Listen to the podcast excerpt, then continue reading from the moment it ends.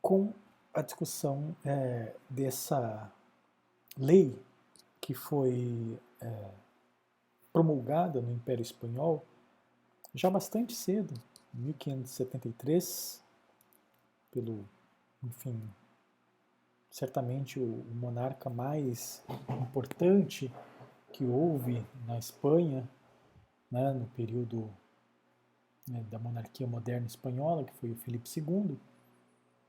Ele promulgou nesse ano a, as ordenanças de descobrimentos, nova povoação e pacificação das Índias.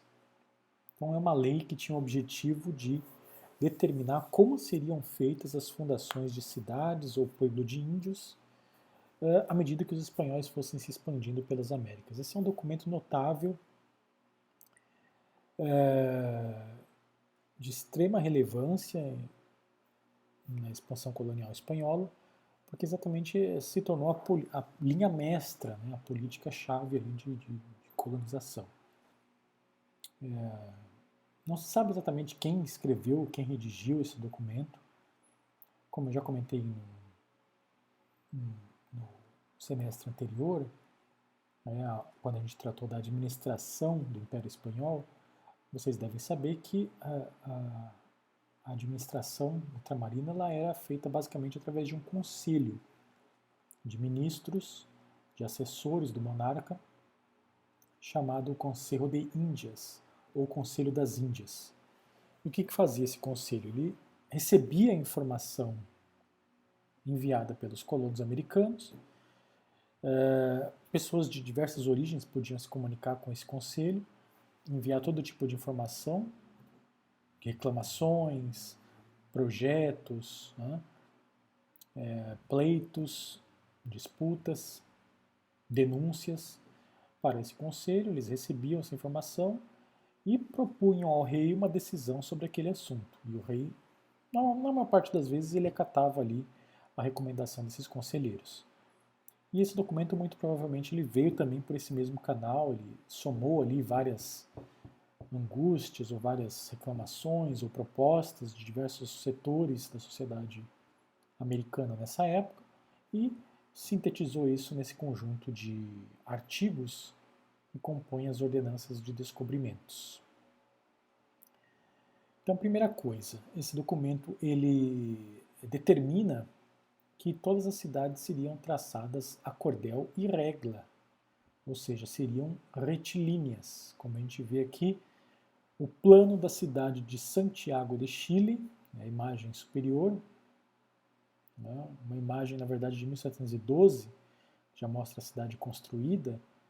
Né, vocês veem aqui que a, a racionalidade do, da construção dessa cidade de Santiago de Chile, a capital do Chile, do Reino de Chile, como era chamado no período colonial, que na verdade a ocupação ali se deu basicamente no século XVII, no século XVIII já estava bastante consolidada a, a presença espanhola ali, ainda que, ainda que boa parte dos índios continuasse independente, né, os índios não foram, a maior parte deles não foram subjugados pelos espanhóis ali, eram os índios mapuches, eles continuaram independentes, mas mantiveram ali uma aliança, uma certa relação amistosa com os espanhóis, comercial, bastante importante, que garantiu a permanência espanhola ali.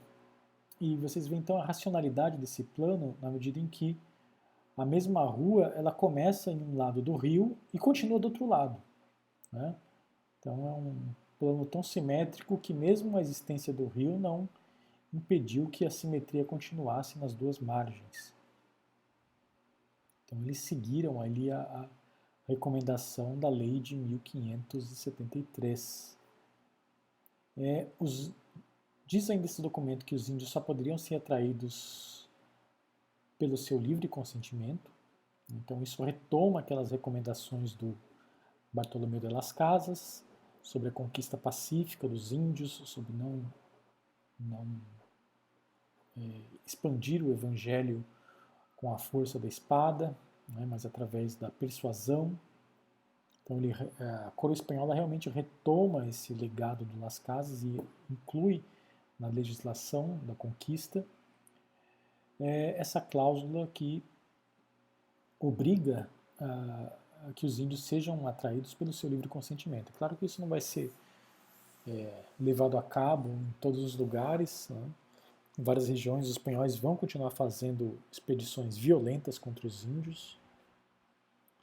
É, mas é importante que isso estivesse registrado na, legislação né, para servir como parâmetro no caso de denunciar abusos, é, e mesmo para que os espanhóis pudessem justificar essa colonização das Américas para outros impérios. Então é importante que tivesse essa cláusula aqui.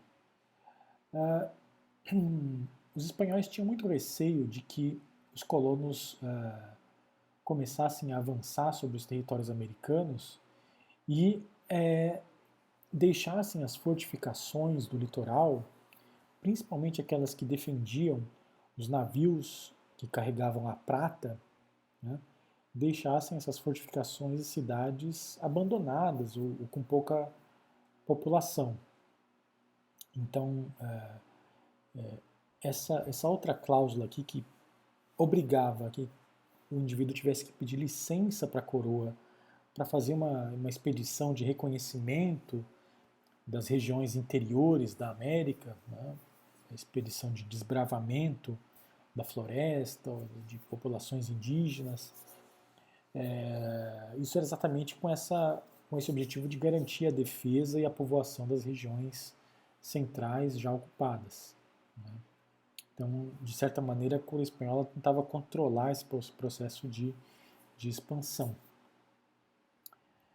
É, uma vez ocupado um território, feitas as pazes com os indígenas, uma vez que os espanhóis decidiam então instalar uma cidade num local, a divisão das terras também deveria seguir um, um protocolo que era determinado por essa, por essa legislação. Então as terras vão ser distribuídas segundo a esfera, qualidade e família dos povoadores. Então, que é, chama já a atenção que estamos lidando com uma sociedade hierárquica, uma sociedade de antigo regime, é, que valorizava né, questões como linhagem, descendência, origem territorial, uh, condição material de vida daquele indivíduo, se ele tinha ou não feito algum trabalho manual, se tinha ou não sido processado pela Inquisição, tudo isso contava na hora de receber algum tipo de benefício da coroa, como a distribuição de terras em uma cidade recém-fundada.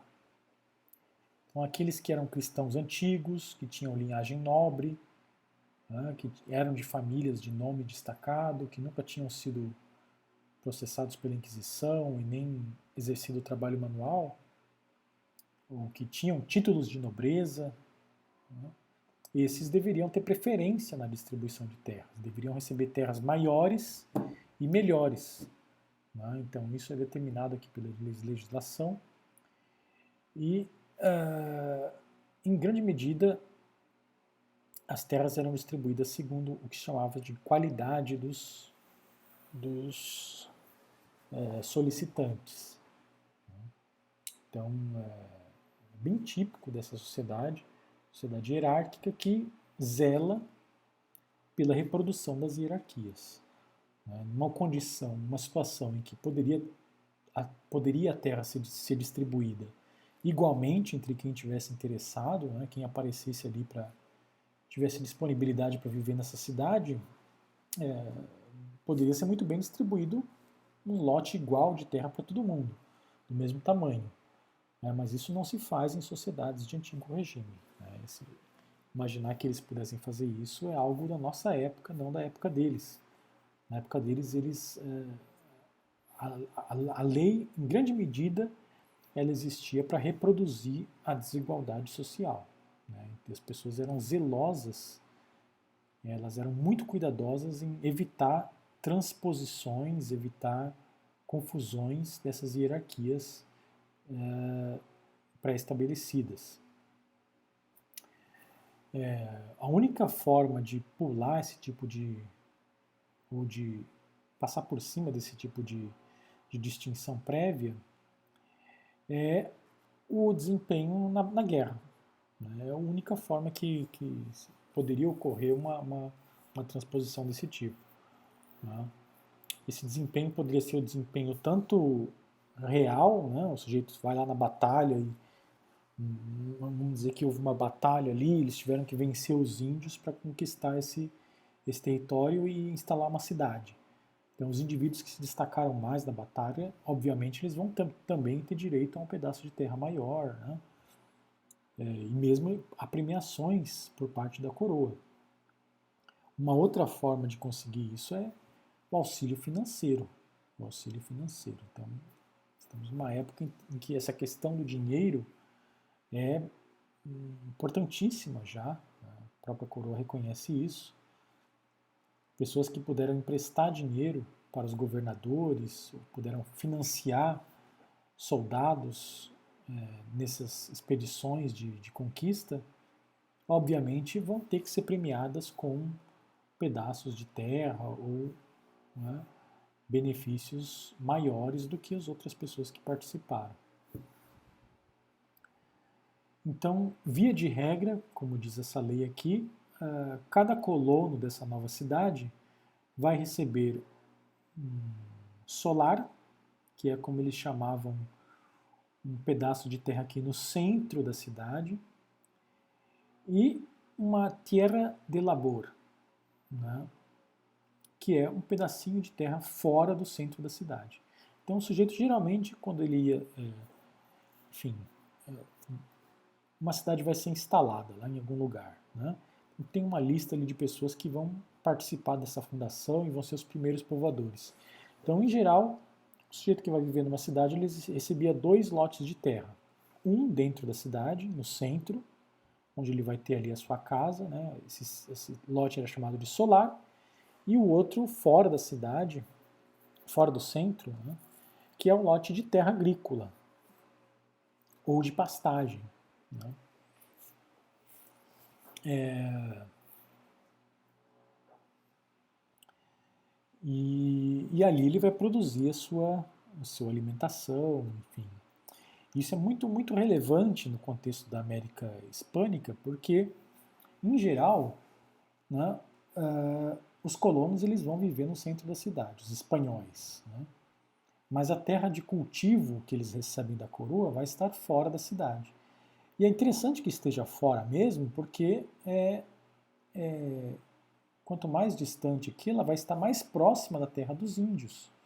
Você se lembra então que os índios eles estavam em pueblos separados, e, ou seja, em vilas ou aldeias separadas dos espanhóis. Então esses índios aqui, eles uh, vão ser obrigados a prestar um trabalho aos espanhóis para pagamento do tributo que eles devem à coroa. Né? Inicialmente através da encomenda e depois através do repartimento. A gente já estudou essas formas de distribuição do trabalho indígena. Então, é, eles vão realizar esse trabalho em grande medida nessas terras rurais pertencentes aos, aos espanhóis. É, essa terra de labor, então, ela poderia servir para pastar o gado ou para cultivar é, produtos agrícolas. Agora é interessante também notar um outro detalhe aqui. Geralmente a terra é, agrícola, né, ela vem logo depois da cidade. Então a divisão aqui é, é geralmente é a seguinte: né? primeiro a cidade, né, depois você tem um cordão de terras agrícolas, ali eles vão plantar milho, abóbora, né, feijão e outras coisas, né, e depois um cordão de terras de pastagem. Né. É, e isso é importante por quê? Né? Porque se você colocar a terra de pastagem antes do, da terra agrícola, o que vai acontecer é que o gado, quando ele for, de repente o gado vai escapar, né, né, ou sai do controle do, dos pastores, quando ele fugir, ele vai fugir para fora, né? ele vai sair, vai fugir para as áreas mais. Né? É, é, para o exterior aqui desse complexo. Então ele vai passar por cima e vai destruir toda a plantação agrícola. Né? Então é por isso que ele fica depois da parte agrícola. Né? Por caso, caso ele fugir, caso ele fuja, né? ele não vai destruir a, a, a, produção agrícola. E é até interessante também porque se a parte agrícola está no sentido da cidade, é bem capaz até que ele fuja para o próprio centro da cidade, porque ele é atraído pelos alimentos. Né? Então evita que o gado se disperse quando ele sai do controle. Então é um sistema bem pensado aqui para a ocupação desse, desse terreno é, e vai perdurar. Né? Quer dizer, isso foi formulado com bastante cuidado e é, o certo é que isso aqui perdura até o fim da, da época colonial, até a independência. É, é um, uma legislação que tem a sua durabilidade, né, a sua influência no, no Império Espanhol. E não, os espanhóis não chegaram a reformar esse código, ele continua sendo o um programa de, de colonização de áreas de fronteira. Outro traço importante aqui dessas cidades é que elas sempre vão ter uma praça central. Aqui vocês veem a praça central, também chamada de Plaza Maior, na cidade do México, em 1769. Basicamente era um, uma praça mesmo, né, uma região no centro da cidade onde não havia nenhuma edificação no meio dela, a não ser aqui uma fonte, né, é, e aqui vocês veem os edifícios, em torno dessa praça central, vocês veem os edifícios do poder. Né? Vocês vão ter a igreja, vocês vão ter o cabildo, que é a Câmara Municipal, né? seria o equivalente à Câmara Municipal. Vocês vão ter a cadeia. Uh, se é uma cidade, uma capital, a Casa do Governador vai ser aqui também, o Palácio do Governador. Se essa cidade tem uma, um tribunal, uma audiência, esse tribunal vai ficar nessa praça central também. Né? E geralmente em períodos de, eh, de festa, de celebração religiosa, né? perdão, é, essa praça aqui vai ser palco uh, da circulação de pessoas. Então também feiras, feiras para feiras livres como a que existem hoje, né? Em alguns determinados dias da semana também eram feitas essas feiras nessa praça central para se vender alimentos. Né? Então é um espaço em que as pessoas circulam, né? pessoas de todos os grupos sociais, de todas as camadas da sociedade, circulam por essa praça. É um espaço para ver e ser visto.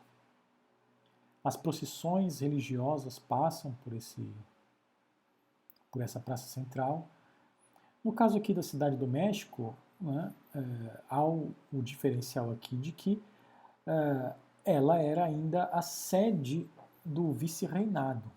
Né? Então, por muito tempo, até é, meados ali do século XVIII, houve dois vice-reinados na América Espanhola.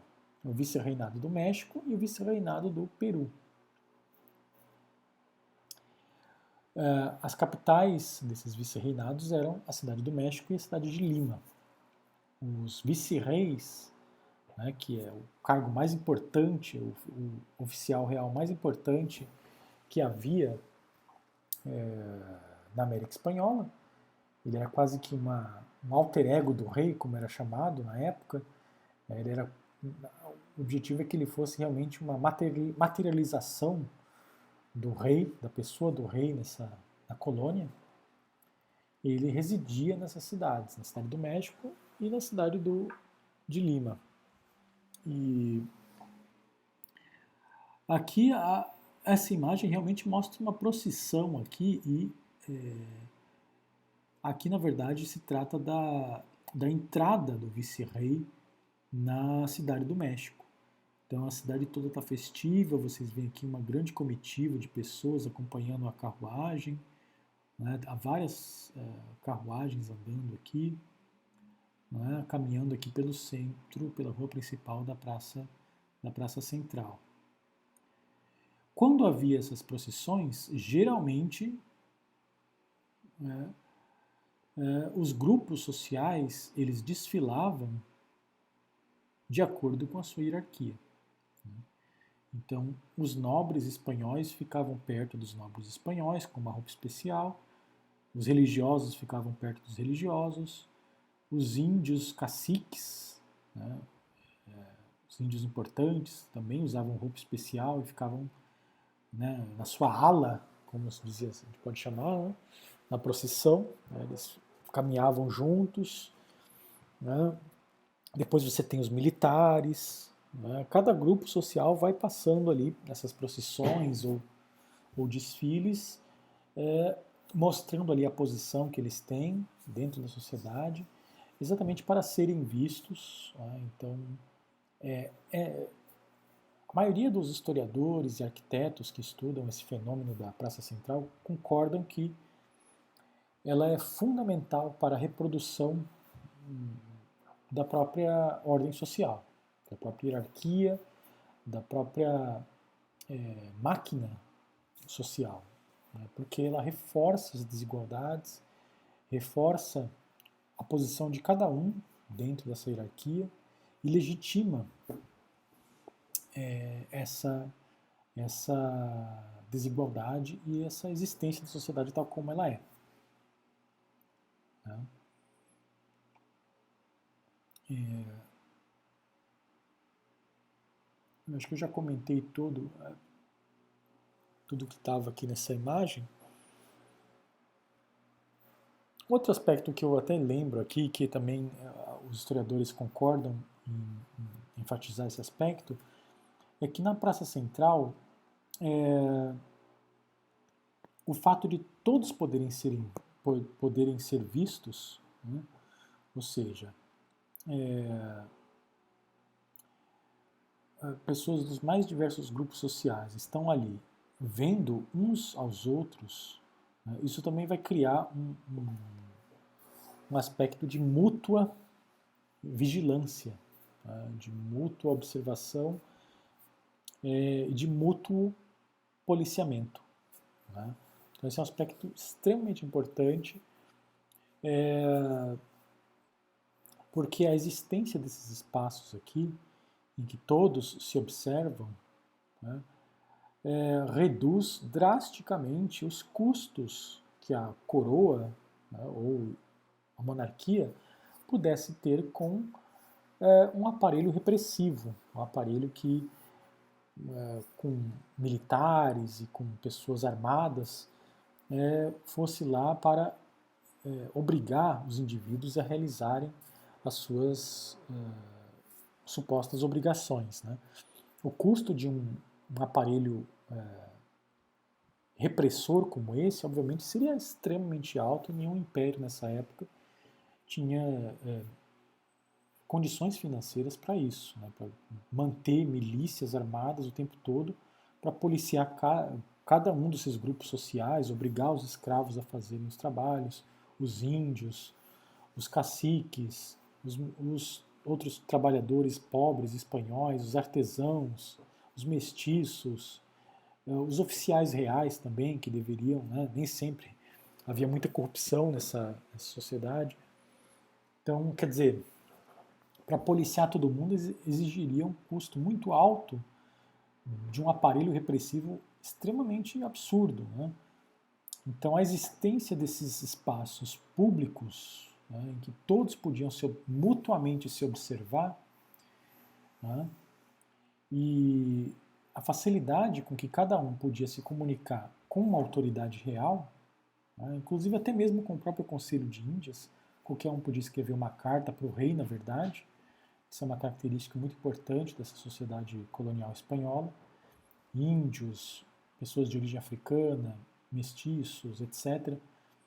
É, não havia proibições para que alguém se comunicasse com os conselhos reais.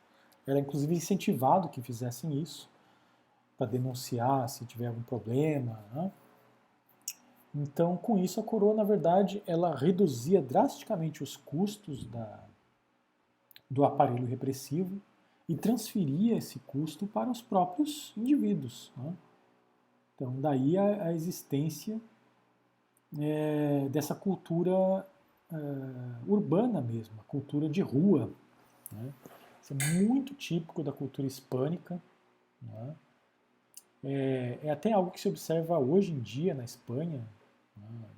em vários países de, de tradição espanhola. É, se nota um pouco isso no Brasil também, mas acredito que menos, porque a gente passou por um processo de modernização um pouco diferenciado no século XIX, no século XX, que, em certo sentido, distorceu um pouco esses aspectos tradicionais. Né?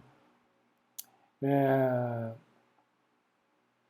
mas uh, a própria construção dessas cidades, né, na Espanha e na América Espanhola, ela levava essa cultura de rua, né, de que as pessoas estivessem muito tempo na rua, observando umas às outras, uh, e essa observação vai gerar delações, vai gerar conflitos entre indivíduos, né, inveja, pessoas denunciando umas, umas às outras para poder se autopromover. Isso, do ponto de vista da coroa, é extremamente interessante, porque, é, é além de poupar recursos, é, transfere essa atividade de controle social para os próprios, os próprios indivíduos. Né? Daí a recorrência dessas procissões, de todo tipo de festival, né, de evento público. As pessoas são sempre incentivadas a estarem na rua, participando desses, desses eventos.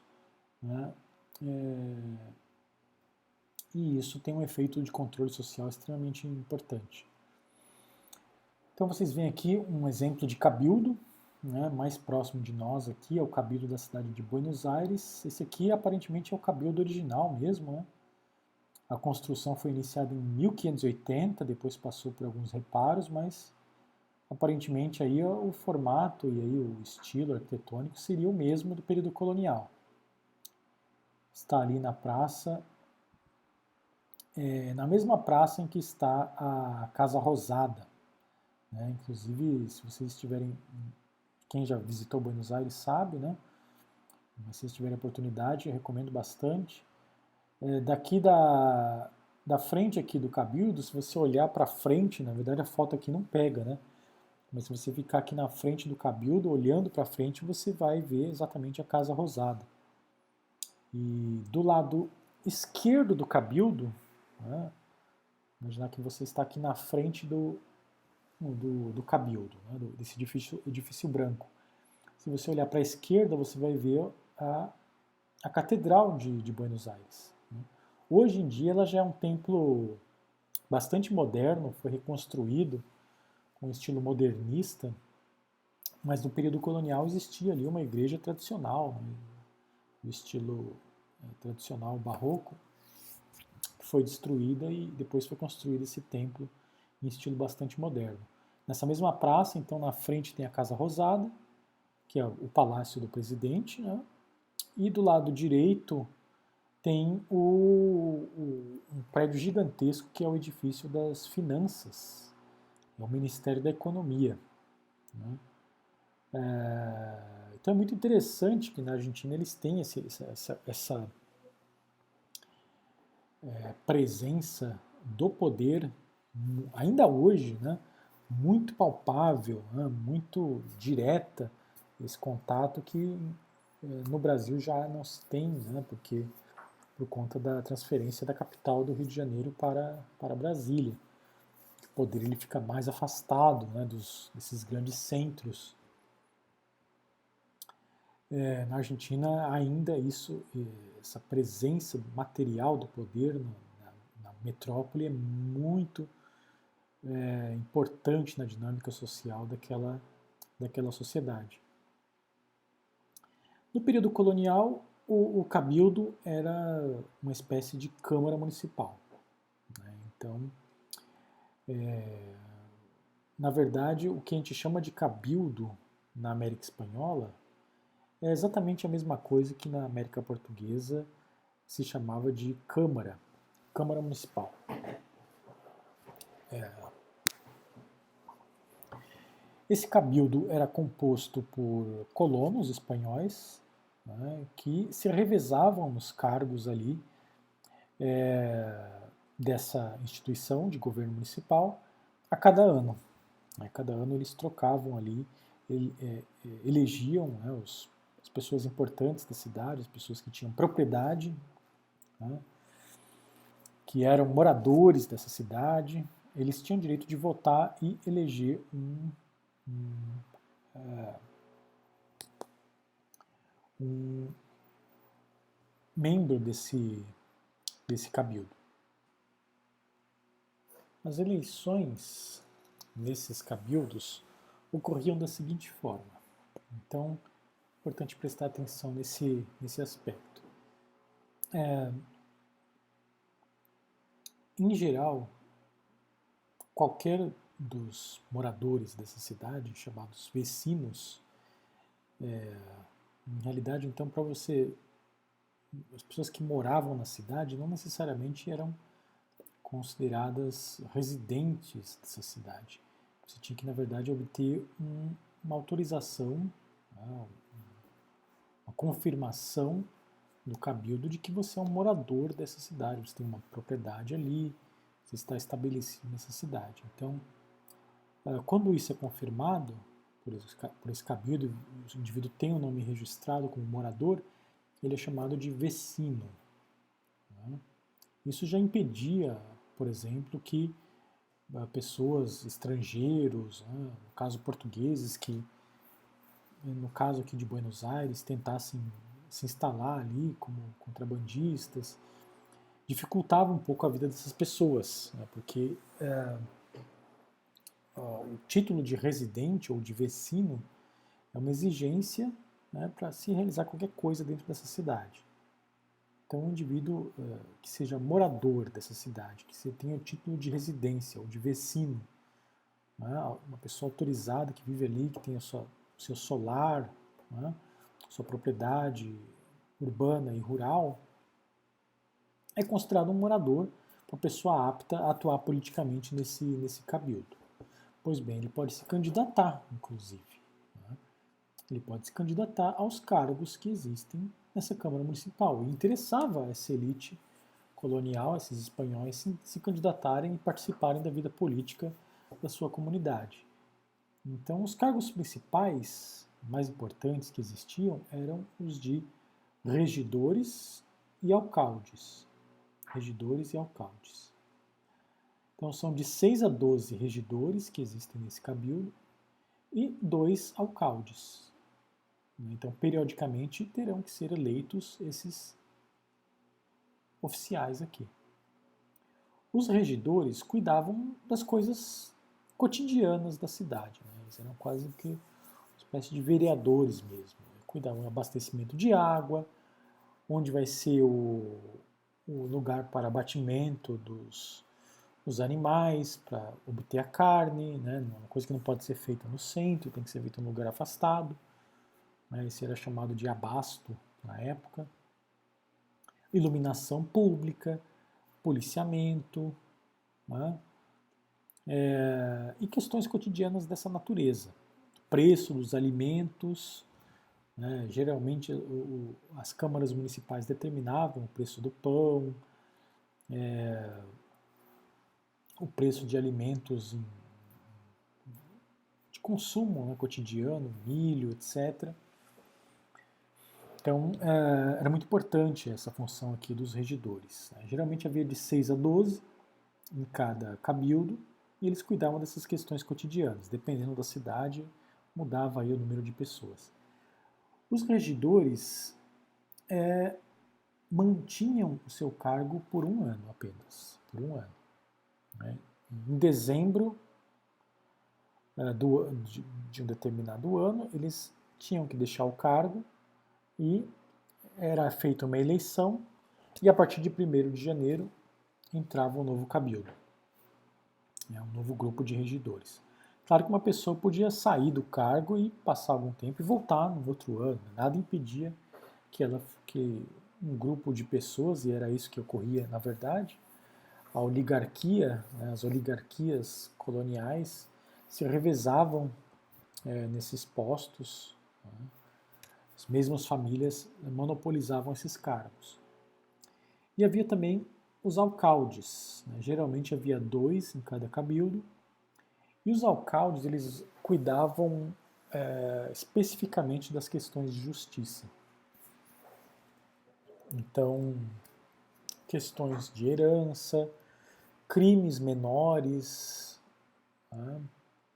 é, questões de ilegalidade, é, de comércio ilegal, adulteração é, e todas as questões criminais menores, é, questões de justiça familiar, de herança, casos que são em primeira instância né, é, avaliados por esse cabildo e eles determinam ali o que deve ser feito.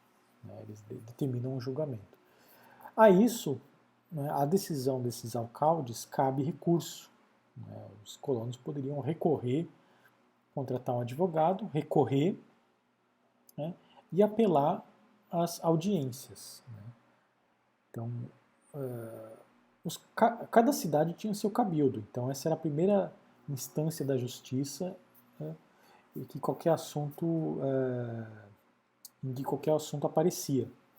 Então, cabia recurso a essas decisões e o recurso era avaliado nas audiências. Então, as audi audiências são tribunais que havia na América Espanhola. Uh, naturalmente, havia bem menos audiências do que cabildos. Só havia audiência em, audiências em cidades principais, como Lima, Sucre, Quito, etc. Né? Buenos Aires contou com uma audiência, mas ela foi fechada, ela existiu por um período curto de tempo no século XVII. Depois eles foram instalar de novo a audiência só no final do século XVIII, na cidade de Buenos Aires. Então eram juízes de primeira instância. Né? O cargo de alcalde, é, ele não, não necessariamente ele durava apenas um ano. Né? E aí variava muito de cada cabildo, de, das circunstâncias políticas da fundação do cabildo. Alguns cabildos uh, contavam com alcaldes que tinham privilégio para manter o cargo por um período muito longo, às vezes até por toda a vida. Né? É, outros tinham regras específicas para revisar esse cargo de alcalde uh, periodicamente. Então, é, mas isso dependia muito de cada cabildo e era bastante irregular em relação a, a, aos alcaldes. Então, em teoria, qualquer um dos vecinos com direitos políticos né, poderia se candidatar para qualquer um desses cargos. Então, é, nas chamadas eleições para cabildo, ou eleições de cabildo fechado, né, é, eram é, escolhidos os indivíduos que iam ocupar esses cargos aqui. Né? E aqui é muito interessante observar o seguinte: durante a Idade Média, isso é uma instituição medieval espanhola. Né?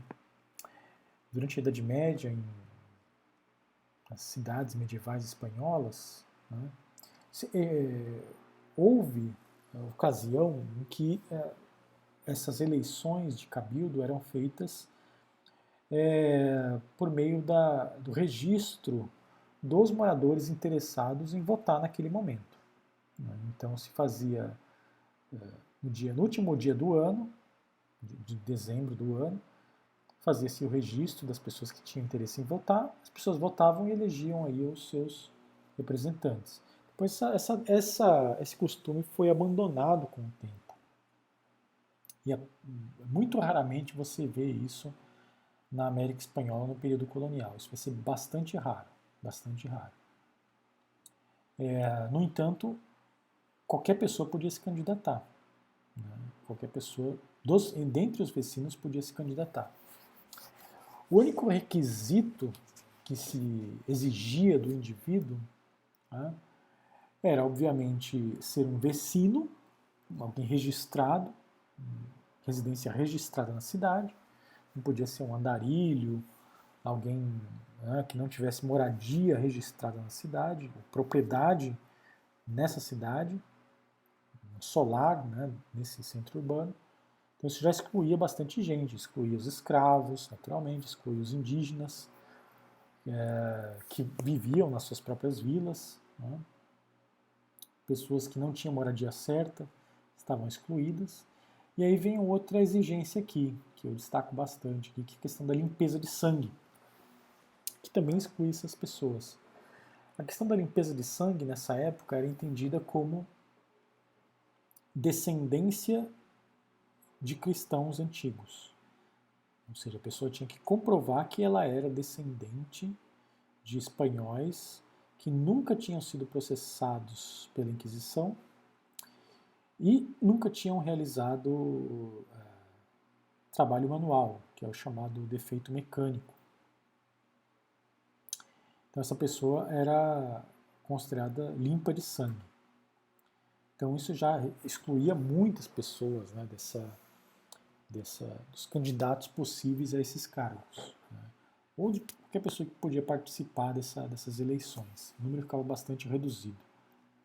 A questão do trabalho manual, obviamente, podia ser é, burlada, né, até porque é difícil comprovar no passado do indivíduo se um antepassado realizou ou não um trabalho manual, isso é muito difícil comprovar. Agora, a questão da, de ter sido processado pela Inquisição é mais fácil a comprovação. Né? E isso era realmente para excluir cristãos novos, é, descendentes de judeus ou de muçulmanos, e, e também dos grupos que tinham recém, sido recém, recentemente conquistados. Porque a exigência é que o indivíduo fosse um cristão antigo, então isso obviamente já excluía o indígena e excluía as pessoas de origem africana. Né? Isso naturalmente é, varia muito de região para região. Uma região como o Paraguai, por exemplo, a população já era muito mais mestiça e na falta de colonos espanhóis, essa população era considerada população limpa de sangue. Em outras cidades mais afastadas, vocês têm a presença maior de populações de origem africana, principalmente na América Central, é, no norte da, da, América do Sul. É, e o fato de um indivíduo ter antepassados de origem africana na sua linhagem não necessariamente o excluía aqui da limpeza de sangue. Na falta de outros candidatos, esse candidato era o mais é, é, era o único possível nessa circunstância. Né? Então havia essa, essa possibilidade também.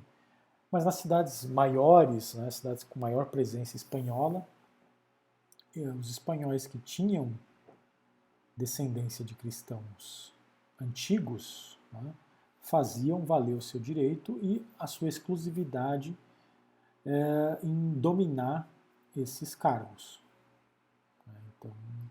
Basicamente, houve ali a rotação de uma oligarquia das mesmas famílias que dominaram esses cargos por um longo período aí durante a época colonial.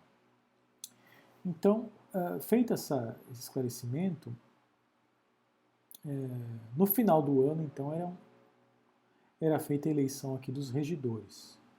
Então, como comentei, na América Espanhola muito raramente se fez eleição por, por uh, registro de vecinos, né, para voto aberto em público. Em geral, se fazia a eleição é, entre os próprios membros do cabildo. No entanto, nada impedia que qualquer pessoa se candidatasse. Né. Então, qualquer pessoa podia se candidatar, fazia-se uma lista dos candidatos e no último dia do ano os membros do cabildo é, votavam secretamente em algumas cidades, por cédula secreta. Né? Em algumas cidades isso era feito a voz aberta, em público. O sujeito declarava o, o voto dele em voz alta. Né? Em outras preferiam o voto secreto.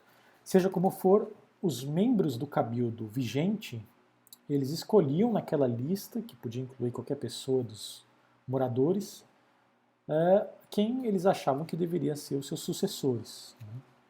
E aí eles escolhiam, geralmente ali os 12 nomes dos regidores, e esses 12 regidores iam começar o seu mandato no, no 1 de janeiro do, dia, do ano seguinte. E ficavam por um ano. E isso se repetia todos os anos. Né? Então isso era feito com relação aos regidores. Né? Uh, com relação aos alcaldes também Havia eleição inicialmente, em períodos determinados, dependendo de cada cidade, né? e aí podiam votar os alcaldes e os regidores para esse cargo.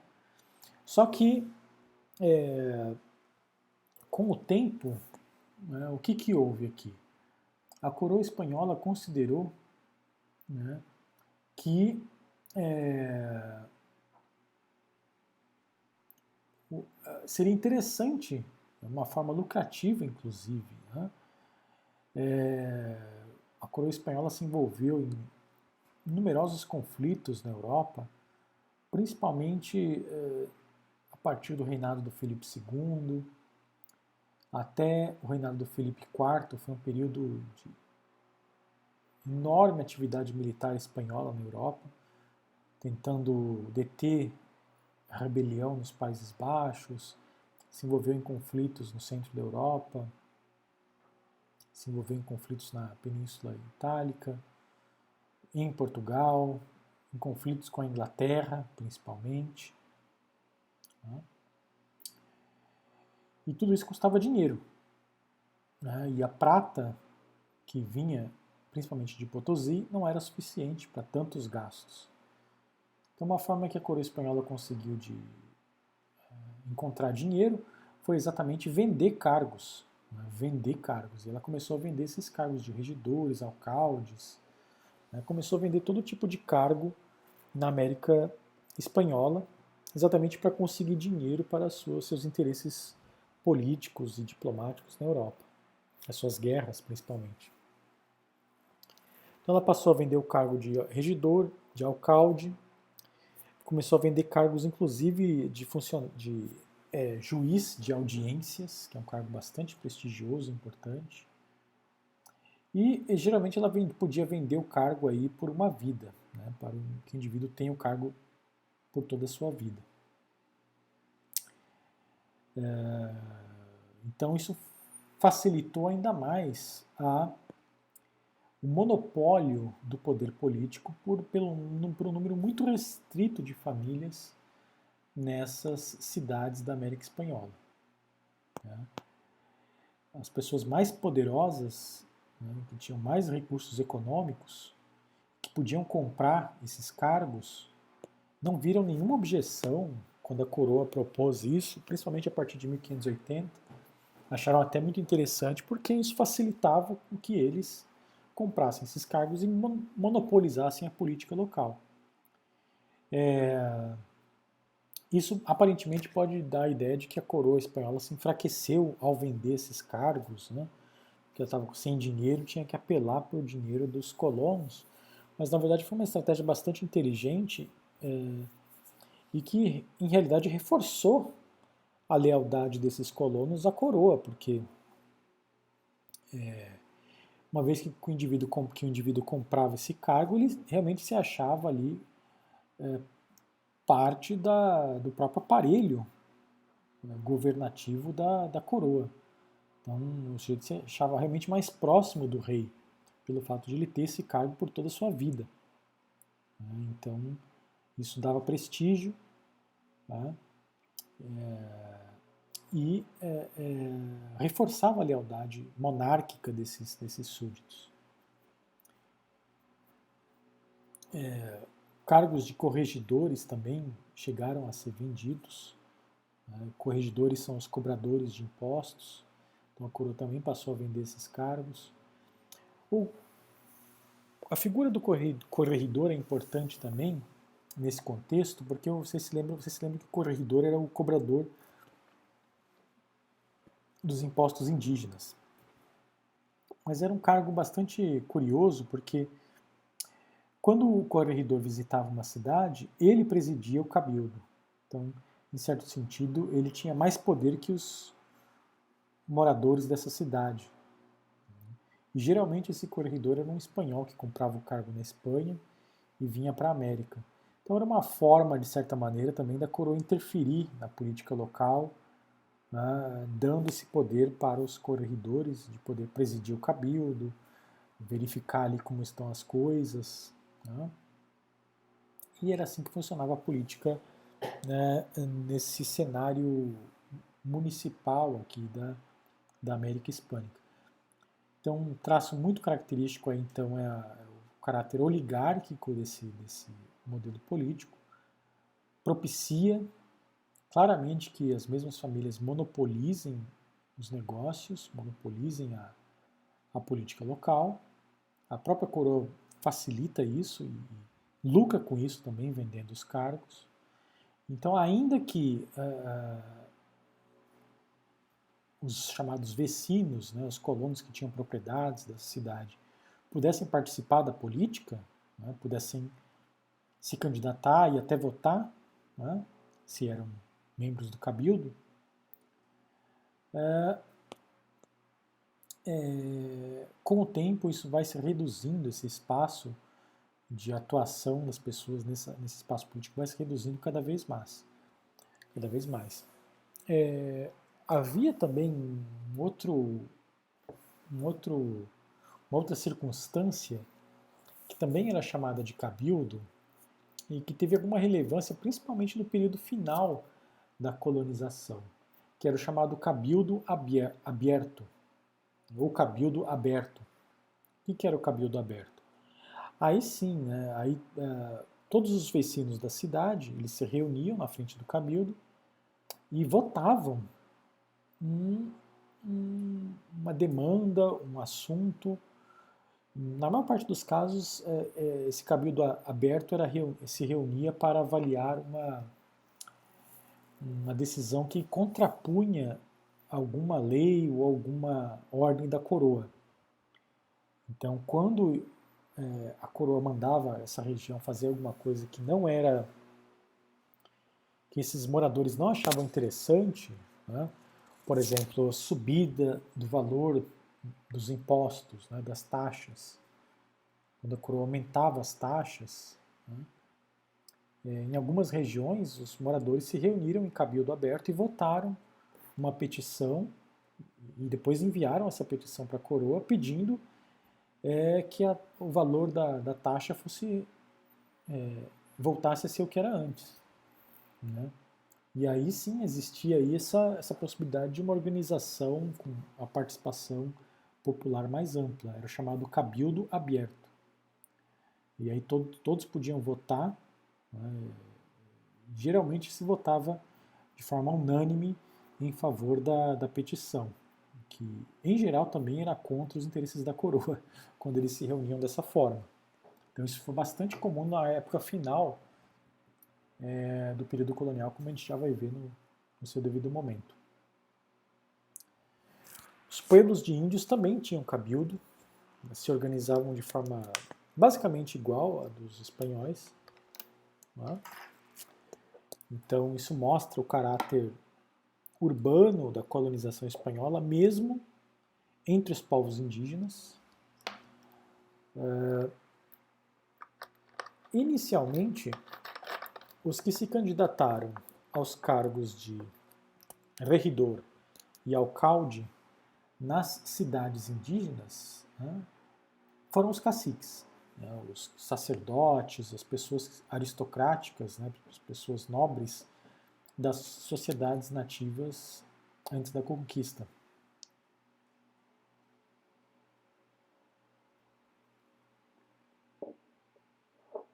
Então, eles é, Após a conquista, essas pessoas receberam tratamento privilegiado por parte da coroa, receberam o título de dom, é, ou título de cacique, né? é, o sujeito ser chamado de cacique, ele tinha o seu nome ali registrado pela coroa, geralmente ele recebia uma pensão da coroa também, é, inclusive para que facilitasse a extração do tributo indígena. Né? Então, esses caciques eram entendidos como parte da, do aparato governativo espanhol.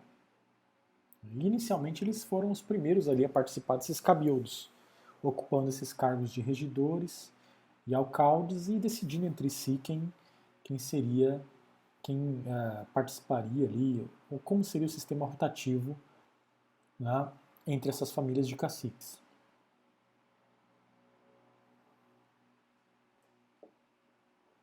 Com o tempo, no entanto, é, como os missionários educavam índios comuns, né, eles educavam todos os índios, na verdade, tanto filhos de caciques como é, índios comuns, né? e às vezes algum índios, alguns índios comuns conseguiam receber uma ótima educação, se tornavam auxiliares dos padres, né? e também, é, como geralmente é, isso foi um traço específico da, da colonização espanhola, é, os espanhóis foram muito reticentes em aceitar é, que indígenas se tornassem padres. Né? Então, eles preferiam manter o sacerdócio exclusivo entre os próprios espanhóis.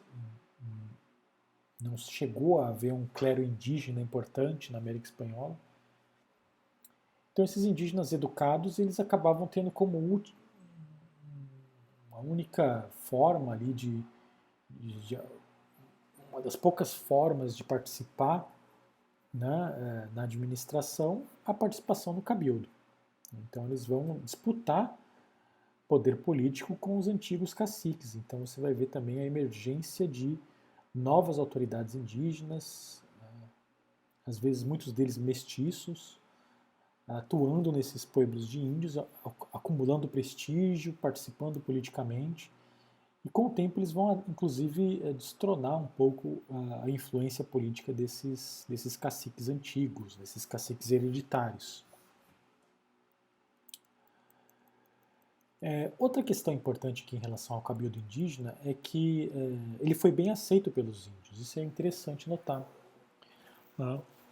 É, foi uma instituição europeia, espanhola, é, que foi muito bem recebida pelos indígenas. Eles acharam essa instituição bastante é, valiosa porque ela resolveu ou apaziguou um problema que era fundamental nas sociedades indígenas e que levava a contínuas guerras civis entre os grupos, é, que dizia respeito à distribuição do poder entre as chamadas parcialidades né, ou as famílias de, de caciques.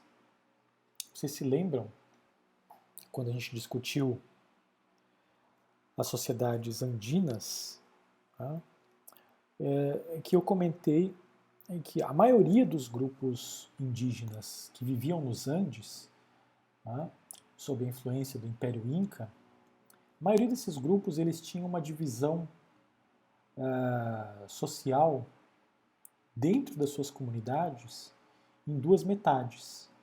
Né? Então, as aldeias indígenas eram divididas uh, quase sempre nos Andes né, em duas metades, a metade de cima e a metade de baixo. Né? E essas metades elas se revezavam no poder, né, nas decisões daquela aldeia, mas nem sempre esse, revezamento era algo que eles decidiam pacificamente. Né? Em realidade, na maior parte dos casos, eles decidiam no conflito mesmo. Tá? Então, para se decidir quem ia ser a principal autoridade daquela aldeia, havia um conflito e o vencedor desse conflito, a metade que vencia esse conflito, uh, dominava ali a, a, aldeia por um período. É, a vinda dessa instituição do cabildo pouco que resolveu isso, porque garantiu entre esses grupos familiares de caciques, que tinham muita rivalidade entre si, garantiu o revezamento dessas, dessas famílias. E isso uh, reduziu os conflitos e, e uh, gerou uma maior estabilidade política nessas, nessas aldeias. Isso foi algo que os caciques aceitaram com, com bastante animação e que garantiu a, a, a longevidade dessa instituição do cabildo indígena na maioria dos pueblos da América Espanhola. Então, é, então a gente está falando de território imenso, né? quer dizer, a maior parte dos índios continuavam vivendo nas suas aldeias, eles não foram para cidades e eles passaram a viver com esse sistema político importado aí da, da América é, do Império Espanhol. Uh, algumas imagens interessantes aqui, vocês veem um alcalde indígena, com terço aqui na mão e uma vara. Essa vara que ele está usando aqui é um traço típico de um índio oficial, como se chamava, um índio que tinha algum cargo político no período colonial. Geralmente ele usava essa vara aqui. E se nota pelo uh, rosário aqui que ele leva, que é um índio cristão, né? obviamente. E um escrivão aqui, na outra imagem, né? escrevendo ali, uh, provavelmente está redigindo uma ata de um cabildo, da decisão de um cabildo indígena. Vocês veem ali que ele tem uma estante, tem vários documentos ali que ele já escreveu ou vai escrever. Né? Então, essa figura do índio alfabetizado, que sabia escrever em língua indígena e em língua espanhola, sabia se comunicar com o governador, com as autoridades políticas do império. Vai ser extremamente comum no Império Espanhol. Né? Muito mais comum no Império Espanhol do que no Império Português. No Brasil isso vai ser bem mais raro.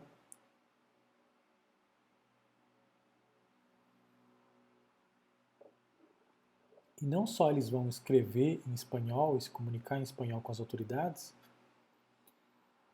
mas vai ser comum inclusive a viagem de oficiais indígenas, né, caciques, membros de cabildo, escrivã, escrivãos, né, escrivões, escrivães, né, o plural correto é escrivães, se não me engano.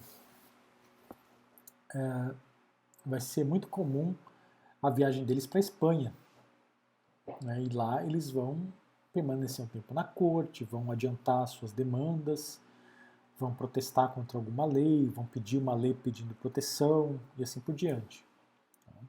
Isso vai ser muito comum, muito comum no Império Espanhol e já não tão comum no Império Português. Praticamente a gente tem pouca notícia disso no Brasil.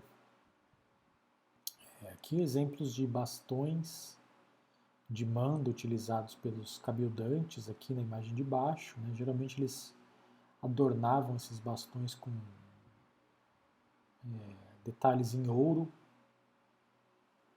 Inclusive tem aqui parece uma medalha né, em bastão. Então os índios eram muito zelosos por essa hierarquia que foi reforçada com a chegada das instituições espanholas. Aqui eu levanto uma questão que é bastante é, interessante aqui. Né? Por que, que a América Espanhola foi mais urbanizada que a América Portuguesa? Né? Vocês veem que na América Espanhola não só os espanhóis viviam em cidades, mas os índios também viviam em cidades. Viviam em pueblos de índios, que eram aldeias urbanizadas, com cabildo, é, praticamente municípios indígenas. Né? Ao passo que no Brasil o, o âmbito rural foi muito mais influente, principalmente até o século XVIII, antes da descoberta das, das minas. Né? É, o peso do mundo rural foi muito mais importante. E aí, obviamente, a gente tem que levantar aqui a questão do, do tipo de produção que existia nesses territórios. Né? Minas de ouro de prata ou de outro metal precioso, né? Uh, geralmente é, influenciam a construção de uma sociedade mais urbana, né? porque a mineração mesmo ela tende a criar cidades de pessoas que vão trabalhar nessas minas. Né? É, essas pessoas elas não vão poder trabalhar na mina e ao mesmo tempo produzir um alimento. Né? Vai ter que existir um setor da sociedade produzindo alimentos para que esses trabalhadores atuem na mineração, na, no refino desse mineral, no transporte desse mineral e assim por diante. Né? Então, é, a quantidade de trabalhadores que demanda uma mina de produção mineradora é muito grande e leva naturalmente ao a fixação desses trabalhadores em cidades. Né? Então, esse é um primeiro efeito de, de urbanização. É, isso é logo visível na América Espanhola porque primeiro se descobriu o ouro é, no Caribe. Né? Esse ouro foi explorado é, até levar a, praticamente o extermínio da população indígena do Caribe. Depois, logo se descobriu prata no Peru e no México, né? ainda na década de 1540. E é, daí por diante, esse aspecto da urbanização foi absolutamente crucial e nunca deixou de ser crucial na América Espanhola. O Brasil, infelizmente, né, ou felizmente, é, vai contar com exploração de metal precioso só consistente só no começo do século XVIII. E aí que, que inicia realmente um processo de urbanização mais, mais importante da sociedade é, do Brasil colonial. Até então, quem vai dar as cartas do Brasil colonial vai ser o latifúndio monocultor de açúcar. Vocês devem se lembrar de uma famosa passagem da história do Brasil do Frei Vicente Salvador, comentando que uh, ele passava pelas cidades do, do litoral do Brasil e não encontrava nada, não tinha gente, não tinha loja, não tinha alimento, não tinha roupa, não tinha nada na cidade. Praticamente eram cidades fantasmas. E se ele precisava comprar alguma coisa, eh, ele ia até um engenho, ah, porque nos engenhos tinha tudo, tinha roupa, tinha eh, porque o centro da vida social realmente era o, eram os engenhos e as lavouras de açúcar, né? não os centros urbanos. Isso só vai mudar com a mineração né? no século XVIII. Então esse é um aspecto fundamental. É, o outro aspecto é que metal precioso é dinheiro. Né? O que se produz uh, em uma mina não é outra coisa a não ser um meio de pagamento. Então, no mesmo momento que o indivíduo extrai aquilo da terra, ele já tem um meio de pagamento em mãos. Não é necessário realizar a venda de um produto para obter é, um meio de pagamento, como ocorre com a produção agrícola, por exemplo. Né? O sujeito depois ele tem que realizar o valor daquilo, obter um meio de pagamento para ter dinheiro para comprar outra coisa. No caso do metal precioso, ele já obtém o meio de pagamento na, na hora em que ele produz aquele metal precioso. Então, é, esses trabalhadores e esses produtores e esses funcionários envolvidos com a mineração eles têm dinheiro em mãos. Né? Então, como eles têm dinheiro em mãos, eles podem comprar coisas. E isso automaticamente vai gerar um mercado interno, né? que vai ser muito mais importante na América Espanhola do que foi no Brasil colonial. Né? Então, a demanda por produtos né, de uso cotidiano vai ser muito grande e as pessoas vão ter dinheiro para comprar isso. E isso naturalmente vai favorecer o crescimento das cidades né, no mundo hispânico.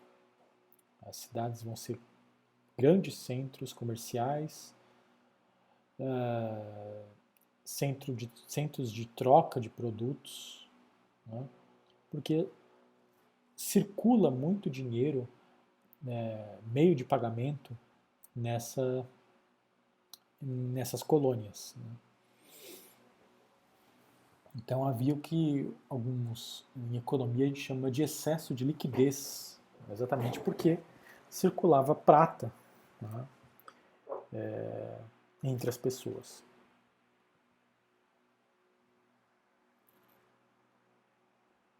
No Brasil era mais comum a troca em espécie do que a troca em dinheiro, exatamente pela falta de metal, falta de metal precioso.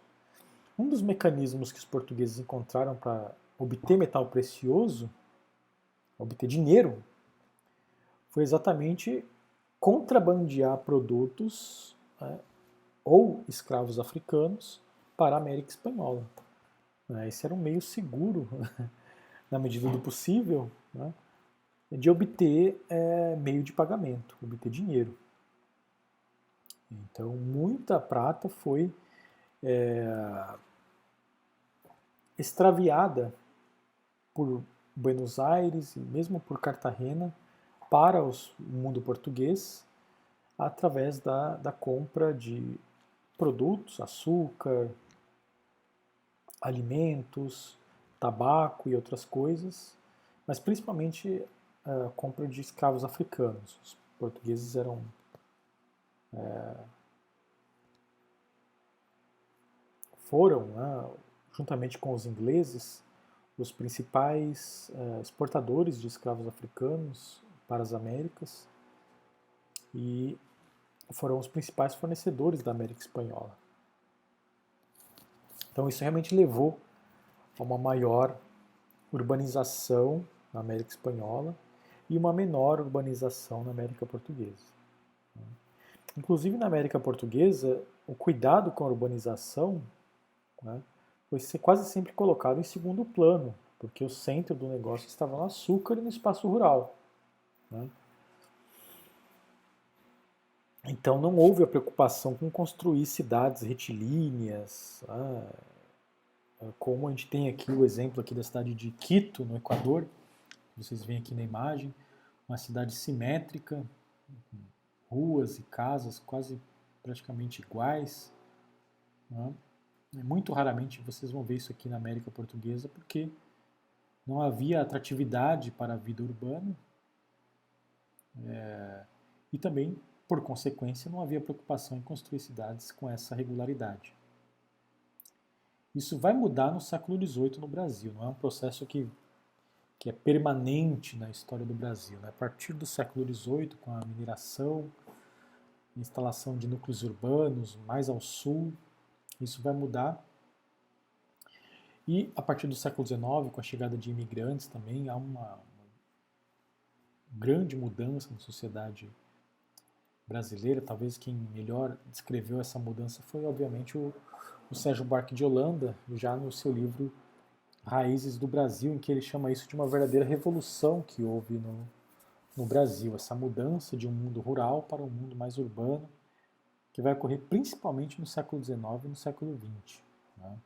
Ao passo que a América Espanhola já, ela já nasce como uma sociedade é, urban, urbanizada. Né? Não é surpreendente que a gente vai encontrar universidades funcionando na América Espanhola de, já no começo do século XVI. Né? Vocês vão ter universidade em Santo Domingo, universidade no México, universidade no Peru, universidade é, em Córdoba, né, uma região bem periférica. Eles vão ter universidades é, instaladas ainda no século XVI nessas regiões. Ao passo que no Brasil, ao que se tem notícia, a primeira universidade formalmente só vai ser estabelecida no século XX.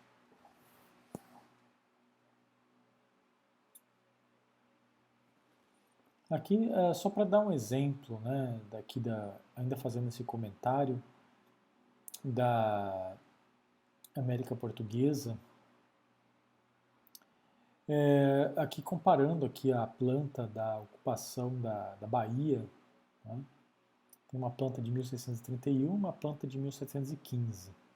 A cidade de Salvador, na Bahia, né? que nessa época aqui era a capital do estado do Brasil, sede do vice-reinado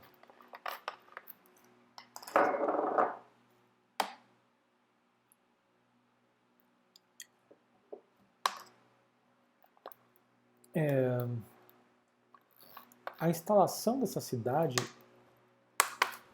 quem já visitou Salvador deve ter obviamente notado isso, né? ela ocorreu em um espaço bastante irregular do ponto de vista geográfico, né? do ponto de vista do relevo. Então, por conta dessa circunstância, obviamente, os portugueses tiveram que aplicar sua astúcia e a sua tecnologia medieval de adaptar a cidade ao formato do relevo. Né? Então é exatamente isso que a gente vê na cidade de, de Salvador, a adaptação da cidade a um relevo que está ali. Né? Os portugueses já eram especialistas nisso, na Idade Média eles já faziam isso. Então basicamente houve essa transposição medieval. Né? Os espanhóis não, não instalariam uma, uma, uma cidade numa região como essa, porque o modelo que os espanhóis formularam desde o período inicial ali, desde o Renascimento até durante todo o século XVI, foi esse modelo da quadrícula. Então eles encontrariam uma região mais plana possível para eles instalarem uma cidade totalmente retilínea. Então, um modelo claramente bastante distinto desse que, que foi vigente na, na América Portuguesa.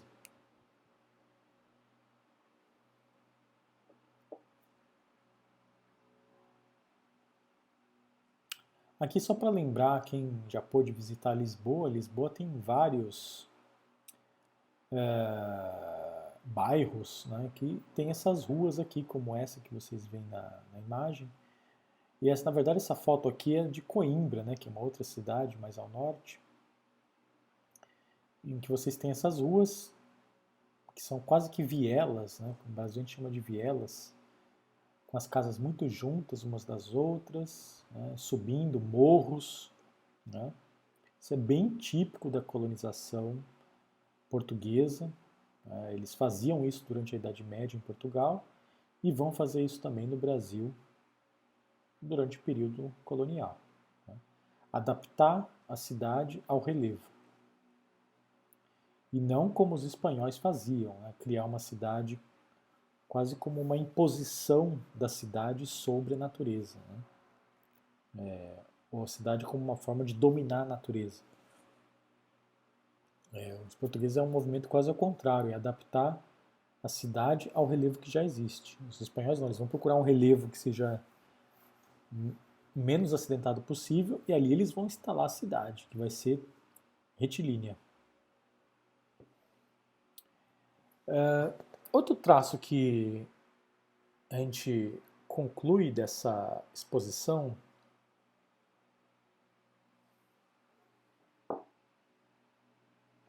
sobre o modelo urbanístico espanhol é o que a gente veio comentando a respeito da separação entre indígenas e, e espanhóis nesse espaço.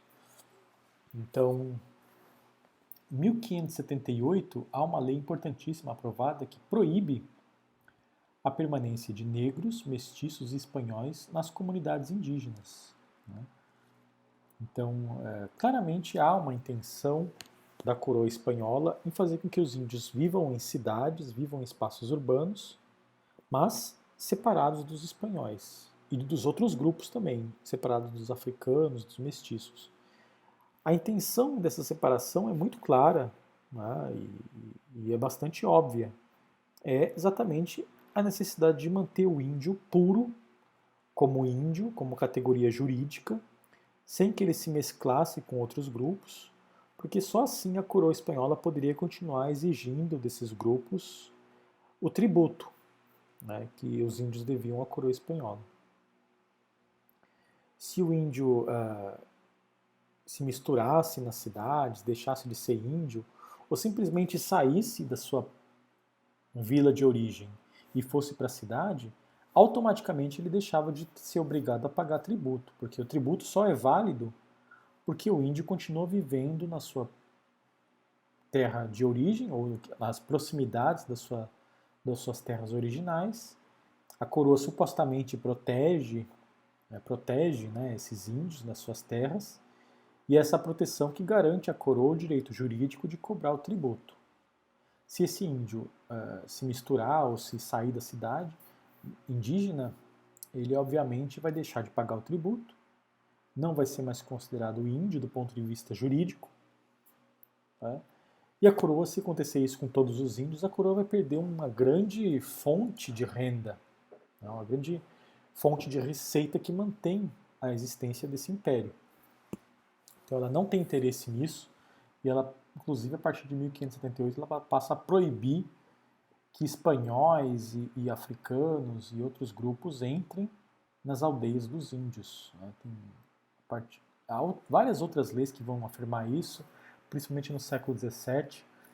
Nas missões jesuíticas, uh, em geral, uh, foi vigente uma lei que permitia que não índios de, poderiam permanecer numa missão jesuítica é, só por três dias. Né? Mais de três dias eles não podiam ficar lá.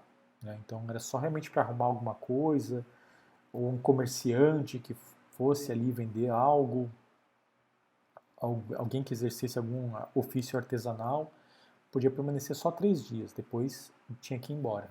Né? Exatamente para evitar a mistura entre esses grupos. É, então, o plano mesmo era esse: uma, é, pueblos indígenas no espaço rural, produzindo alimentos, sendo destacados para mineração, né, é, pecuária, etc. E centros urbanos com espanhóis, que eram também centros administrativos, centros de poder, centros comerciais. Então a ideia era ter essa sociedade é, que se chamava de duas repúblicas. A ideia de república que vem aqui nesse termo não, é, não, não diz respeito à, à, palavra republicano no sentido de independente, né? como a gente vê hoje. Quando se fala em república, já vem à cabeça a ideia de que há ah, é, independente do poder real. Né? Não quer dizer isso. Nessa época, um período antes da Revolução Francesa, a palavra república significava comunidade, né? comunidade política. Né? É, res pública significa coisa pública. Né? É uma comunidade pública, comunidade política. Então, a ideia de duas repúblicas significa que tem duas comunidades políticas mais importantes. Uma comunidade política, ou várias comunidades políticas indígenas. Né? Em realidade, cada pueblo desse era uma comunidade política. Né? Então, são várias comunidades políticas indígenas e várias comunidades políticas que são as várias cidades da América Espanhola, ocupadas por, por espanhóis. Então, a ideia era que houvesse duas repúblicas nesse sentido, de duas comunidades políticas principais. Por que comunidades políticas? Porque, já comentei, no Pueblo de Índios havia uma, um cabildo onde somente indígenas participavam politicamente. E na cidade de Espanhóis havia cabildo onde somente os espanhóis participavam politicamente. Então, duas comunidades políticas, duas repúblicas. Essa ideia, na verdade, ela não, não deu muito certo pelas próprias características da, da sociedade colonial, da economia colonial, as próprias exigências ah, da existência dessa sociedade colonial não, não, não propiciavam as condições para essa separação. Então, logo no começo, isso aí já virou uma bagunça e uh, o fluxo de pessoas entre essas duas repúblicas foi muito grande. Praticamente hoje a gente não aceita que houve essa separação de fato, ainda que ela tivesse sido desejada pela coroa espanhola. Né? É, os espanhóis tentaram conter, a coroa espanhola tentou conter esse movimento para evitar a perda de, de tributo, mas não, não conseguiu. Então, os próprios índios que saíam dos seus pueblos para trabalhar nas minas, é, em muitos casos eles não, volta, não voltavam, não queriam voltar, queriam ficar vivendo em cidades. Né? E isso ia desagregando os, os pueblos de índios. Por outro lado, muitos espanhóis que não tinham oportunidades nas cidades usurpavam terras indígenas, roubavam terras dos índios, se infiltravam nas comunidades indígenas e iam ocupando aqueles espaços que iam tendo as suas fronteiras diluídas por esse processo de fluxo populacional. Então, com o tempo, foi se formando uma camada gigantesca de mestiços. Né? É, obviamente, de, desses fluxos já é, é, é se produzem né? É, indivíduos, né? se produzem pessoas. Né? há relações entre espanhóis e mulheres indígenas. Geralmente era a maioria dos casos, né? É, mas também houve relações entre indígenas e mulheres de origem africana, ou indígenas e, e mulheres mestiças.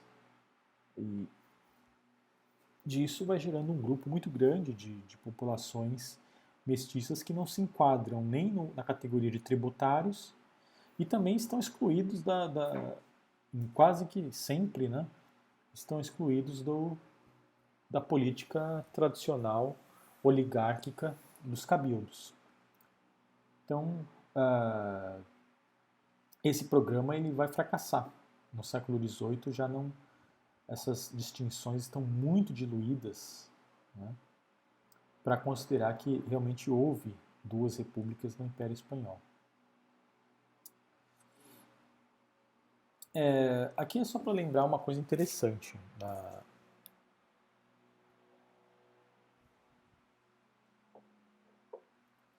nas aldeias indígenas. Né? Ainda dentro desse, desse nosso interesse aqui pela questão do religioso, essa aqui é uma igreja que existe é, em Colca, na região de Arequipa, no Peru. Uma igreja fundada no período colonial. Né? Essa igreja ficava então num pueblo de índios, né? uma igreja bastante importante, né? vocês veem aqui, dentro de uma aldeia indígena. Uh, e aqui é interessante, porque esse pueblo de índios ele, ele era composto por diversas parcialidades. Parcialidades é como os espanhóis chamavam os diversos grupos uh, cacicais. Né? Em geral, numa comunidade indígena, cada cacique tem o seu grupo ali de índios comuns que são uh, seguidores, né, ou tem uma relação de dependência com esse cacique. Né? E, em geral, os caciques competem entre si e cada cacique tem o seu grupo ali de índios comuns que são os seus, os seus dependentes. É, então, são parcialidades distintas. E aqui nessa região havia, em geral, é, parcialidades que não, não se davam muito bem então a igreja foi construída aqui com três imagens aqui da, é, da Nossa Senhora Aparecida né, no altar principal. Então, ao que se sabe aqui dos, da documentação dessa região, cada uma dessas imagens era para uma parcialidade diferente dos índios.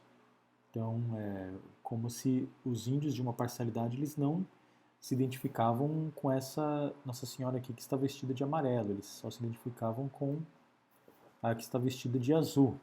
E aí é, eles ficavam mais próximos dessa daqui, ao passo que os outros tinham a sua própria, a sua própria imagem. Então é uma, foi uma forma ali que a igreja encontrou de, é, sem conseguir é, diluir esses, esses, essas tensões dentro da sociedade indígena, é, difundir o cristianismo respeitando essa diversidade ou, de alguma maneira, é, capitalizando essa, essa diversidade dos grupos para expandir o cristianismo. Né? Acho que seria uma forma de, de é, analisar isso de uma maneira melhor. A questão das missões jesuíticas tinham o seu próprio traçado. A gente vai ver isso com mais calma na, na aula específica que a gente vai ter sobre missões jesuíticas, né? então vou passar aqui rapidamente. Mas eh, foi adotado um, um mesmo modelo. Né? Vocês veem aqui uma missão no Paraguai, 1757, uma das famosas missões jesuíticas do Paraguai. Ela tem esse mesmo modelo retilíneo aqui, com linhas retas e, e ruas retilíneas. Né? Então, na aula devida aqui, a gente vai tratar desse tema com mais, com mais calma. Procissões eram muito comuns aqui, né? e com isso a gente encerra a nossa, nossa aula de hoje. As procissões eram muito comuns na América Espanhola. Procissões, entradas triunfais. Cada cidade, quando passava um governador por ali, geralmente fazia uma dessas é, manifestações públicas, essas procissões. É, em aniversários dos reis da Espanha também se fazia comemorações desse tipo, com procissão. Quando os reis morriam, os reis da Espanha morriam, geralmente se fazia um enterro simbólico do rei, eram as chamadas exéquias reais, e fazia-se inclusive um enterro de um caixão aqui num, num cadafalso, né, num túmulo, para simbolicamente mostrar o respeito ao rei da Espanha. Então, todas essas eram ocasiões em que os vários grupos sociais apareciam em público, cada um na sua, na sua ala específica, né? Então, esse, esse é um traço muito importante que vale a pena a gente reforçar e que é tipicamente barroco dessa sociedade colonial. Né? O fato de todos aparecerem em público para ver e serem vistos, né? e esse aparecimento em público levava a um reforço das hierarquias, porque cada um aparecia dentro da sua, da sua corporação, dentro da sua comunidade, como um representante daquela comunidade. Então, os índios vão aparecer junto com os índios, os caciques junto com, junto com os caciques, os militares junto com os militares, os oficiais reais junto com os oficiais reais, as populações de origem africana junto com populações de origem africana e assim por diante. Ah, eles vão sempre desfilar dentro dos, junto com seus grupos e isso vai reforçar esse caráter é, hierárquico e desigual dessa sociedade é, colonial ibérica. Então, com isso, a gente conclui aqui a nossa exposição. Né? Espero ter tratado dos temas mais importantes. E é, na aula que vem, na semana que vem, é, acredito que eu, teremos aí a nossa nosso primeiro encontro síncrono, se não houver qualquer problema. Né? Eu já passarei as informações para vocês aí na, na plataforma da, da AVA. Então fiquem atentos. E de toda forma a gente se vê no nosso próximo encontro. Eu agradeço a atenção de vocês e até a próxima. Até já.